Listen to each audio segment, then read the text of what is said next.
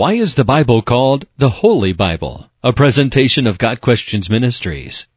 The phrase Biblia Sacra, the holy books, first appeared sometime in the Middle Ages. In English, one of the earliest, if not the earliest, uses of the Holy Bible appeared in 1611 on the cover of the authorized version, known in the U.S. as the King James Version. The word holy has several meanings, and as we will see, all of them describe the Word of God. One meaning of holy is sacred, sanctified, hallowed. When God spoke to Moses at the burning bush, he commanded Moses to remove his sandals because he was standing on holy ground. This was ground made holy by God's presence. Because God is sacred, the words he speaks are also sacred, and sinful men such as Moses must be mindful of God's holiness. In the same way, the words God gave Moses on Mount Sinai are also sacred, just as all words God has given to mankind in the Bible are holy and sacred, because He is holy and sacred. Just as God is perfect, so are His words perfect. Psalm 19 verse 7. Just as God is righteous and pure, so is His word righteous and pure. Psalm 19 verse 8. The Bible is also holy because it was written by men under the direction and influence of the Holy Spirit. All scripture is God breathed and is useful for teaching, rebuking, correcting, and training in righteousness, so that the man of God may be thoroughly equipped for every good work. 2 Timothy 3 verse 16.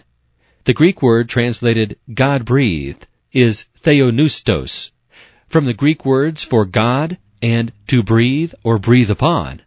So our holy God, in the person of the Holy Spirit, literally breathed the holy words of Scripture into the writers of each of the books through supernatural means. The divine author is holy, therefore what he authors is holy. Another meaning of holy is to be set apart, just as God set the nation of Israel apart from her contemporaries to be a kingdom of priests and a holy nation. Exodus 19 verse 6.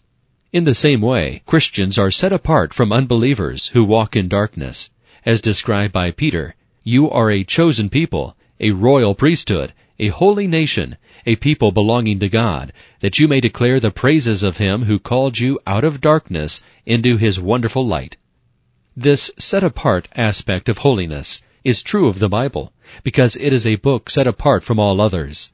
It is the only book written by God himself, the only book that has the power to set men free, John 8 verse 32, to change their lives and make them wise, Psalm 19 verse 7, to sanctify them and make them holy, John 17 verse 17.